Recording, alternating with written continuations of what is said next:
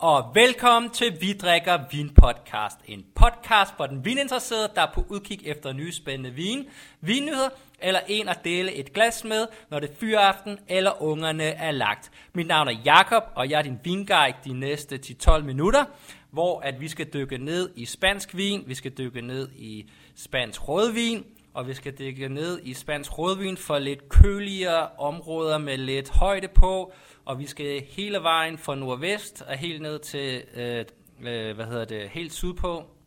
Så der er ingen grund til at stoppe med at lytte. Skål derude. Og hvad er der i glasset? I glasset er der en 2018 Mencia fra Santa Paredio. Tinto. En vin, der importeres og sælges af Fuku Wines til 285 kroner. I næsen super let røde bær, lidt stenighed, lidt urtighed, lidt cremethed over det her. Ribeira del Sacra, hvor vinen kommer fra, er helt oppe i det nordvestlige hjørne af Spanien, i region Galicia, og det er en vins område, som ligger sådan 500-800 meters højde, hvor man laver vin. Så du har de kølige vinde fra Atlanterhavet og højden til at køle druerne ned med den spanske sol.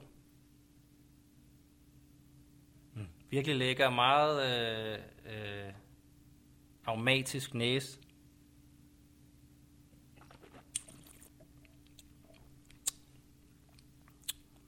Super lækker. 2018. Mange af de samme smagsnuancer. Den her lidt cremethed, der fortsætter med de her lette røde bær. En del mineralitet, der også kører med den. Virkelig lækker. Drik den for sig selv eller med noget mad. Vil helt sikkert være lækkert. Og alle de her vine, hvad vi skal smage nu her, det er 2018-vinen, så vi får nogenlunde, skal vi sige, et relativt stort område selvfølgelig, men vejret er nogenlunde for det samme for årgangen.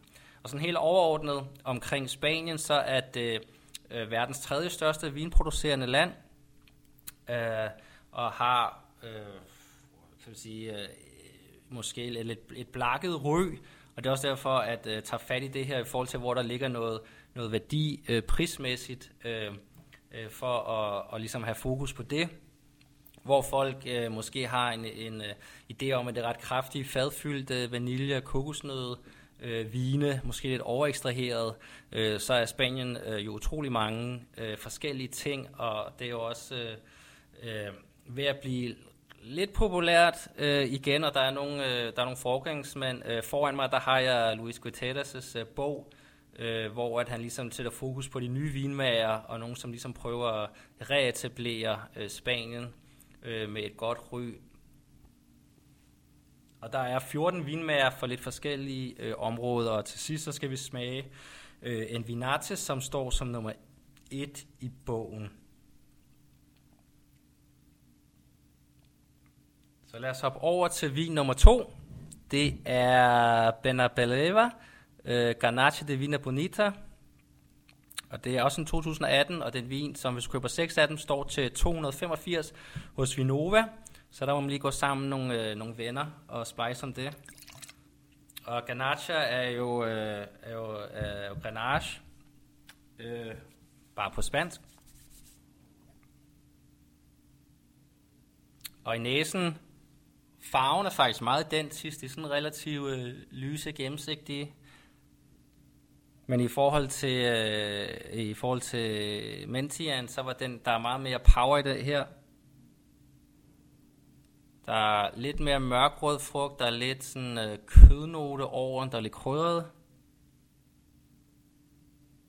De er lige åbnet for 15 minutter siden, så det er helt sikkert nogle vine, som kunne have godt af at stå og trække lidt mere luft. Og glasmæssigt, så skal vi nok over i nogle af de store glas, vi har tænkt på. Jeg tror sagtens, de kunne trække Bourgogne Pinot Noir faktisk. Og sådan en relativ stenet mineralskhed over den, der kommer op nu her i næsen.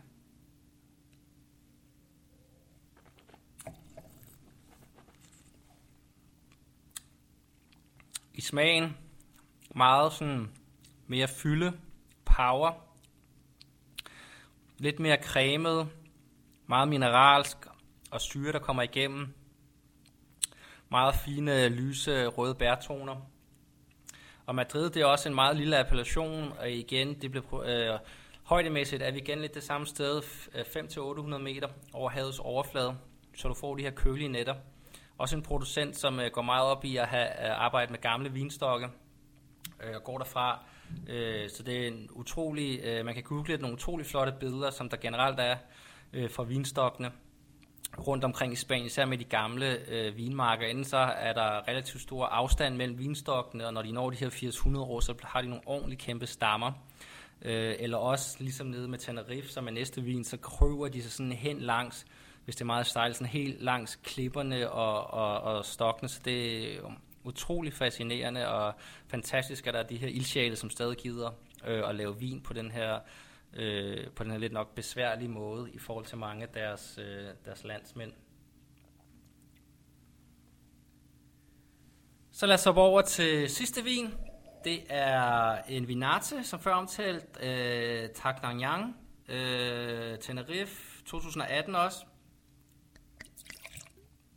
Det er den vinmark Maya Galea, tror jeg den skal udtales, som ligger tæt på havet, vulkanisk jord, relativt gamle vinstokke med omkring 5-6 forskellige, har lige slået det op her, 5-6 forskellige vinsorter. Yes. Og generelt omkring inden for rødvinsverdenen i Spanien, de druer, som der kører meget af, så er det faktisk kun, Ganache, som der er relativt meget af, ellers er det Monstera eller nogle andre forskellige druesorter, som der bliver dyrket rigtig meget af. Så i næsen, utrolig sådan urtethed, sådan stenethed over det. Meget sådan lyse, syrlige bær. Alkohols procentmæssigt ligger vi på 12%. Og det er en vin, som står til 245 kroner hos Liudit på deres hjemmeside.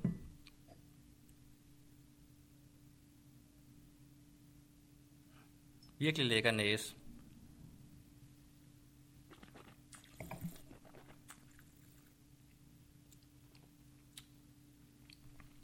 I smagen, mange af de samme nuancer, som der er i duften. Den her, skal vi sige, stenede mineralskhed, der ligesom kører igennem. Så kommer der lidt urter, der kommer lidt syrlige jordbær, kirsebær, noter. Lige sådan, et eller andet. Den er meget, skal vi sige, stringent i smagen. Så igen skriger på noget mad, som jeg vil sige, de alle tre gør. Og ligesom for at gøre trend. Så igen, hvorfor lige spansk rødvin prismæssigt, at de her, det er jo noget af det, der ligger, skal vi sige, i toppen af poppen. Den første, Prado der, han har også nogle andre topkøverer, nogle single køverer, som ligger i samme prisleje som de to andre. Men jeg synes, det var meget interessant at have lidt mere, skal vi sige, prisvenlige niveau også for at se, hvor det hente. Kvalitetsmæssigt utroligt, det er jo håndværk, stejle skråninger, terrasser, alt er håndlavet, høstet og nede i kælderen og så videre. Og de her Vinati, det er tre venner fra skolebænken, som ligesom lavede den her mission om at lave vin som i gamle dage med virkelig gamle vinstokke rundt omkring fra steder, som var ved at uddø lidt. Og de har, kan vi sige, fokus på Tenerife, men også andre forskellige steder. De har også op for Ribeira del Sacra blandt andet. Så super fedt med de her ildsjæle, prismæssig kvalitet og værdi. Der må man sige, man ligger på et virkelig højt niveau generelt, og spansk vin er måske lidt på vej op for de her, skal vi sige, traditionsrige områder, som man kender godt. Hvert område, hvis vi snakker Rioja og Ribera del Duero og de her Jerez, de er selvfølgelig en hel podcast i sig selv værdige. med meget historie og tradition. Men de her nye områder, synes jeg også er utrolig interessant, og der er relativt mange importører i Danmark, som har importeret det lang tid, og som har fokus på det, og hvis man finder det på et vinkort, eller man synes, det kunne være sjovt at smage, så skal man bare hoppe på det. Noget af toppen af poppen her har ikke kostet mere end 300 kroner, og så smager du noget af det ypperste, som de laver for de her regioner. Så ved jeg godt, at Pingus koster 6-7.000 kroner, Ribera del Duero og Vega Sicilia og udover der, så det kan man sige, der er selvfølgelig de dyre historiske, og så er der områder, ligesom der er alle andre steder, og så er der det her lidt yderområder, som der også er der, men det er sjældent, at man for så få penge får lov til at smage så gamle vinstokke, og hvor at traditionen er i hævd og kører det, så det vil jeg sige, at det skal man ikke være bange for at hoppe ud i, så det er bare med at finde det, hvis man vender på en restaurant, spørg sommelieren eller kig på vinkortet, hvad der ligesom er spændende, og det virker helt sikkert her som om, at det er noget, der sagtens kan få 5-10 år på banen, så det skal man ikke være bange for. Så det var det for en lille spanske rødvinstema. Kommer også en hvid en lidt senere, men det her det var det for de røde, så skål derude.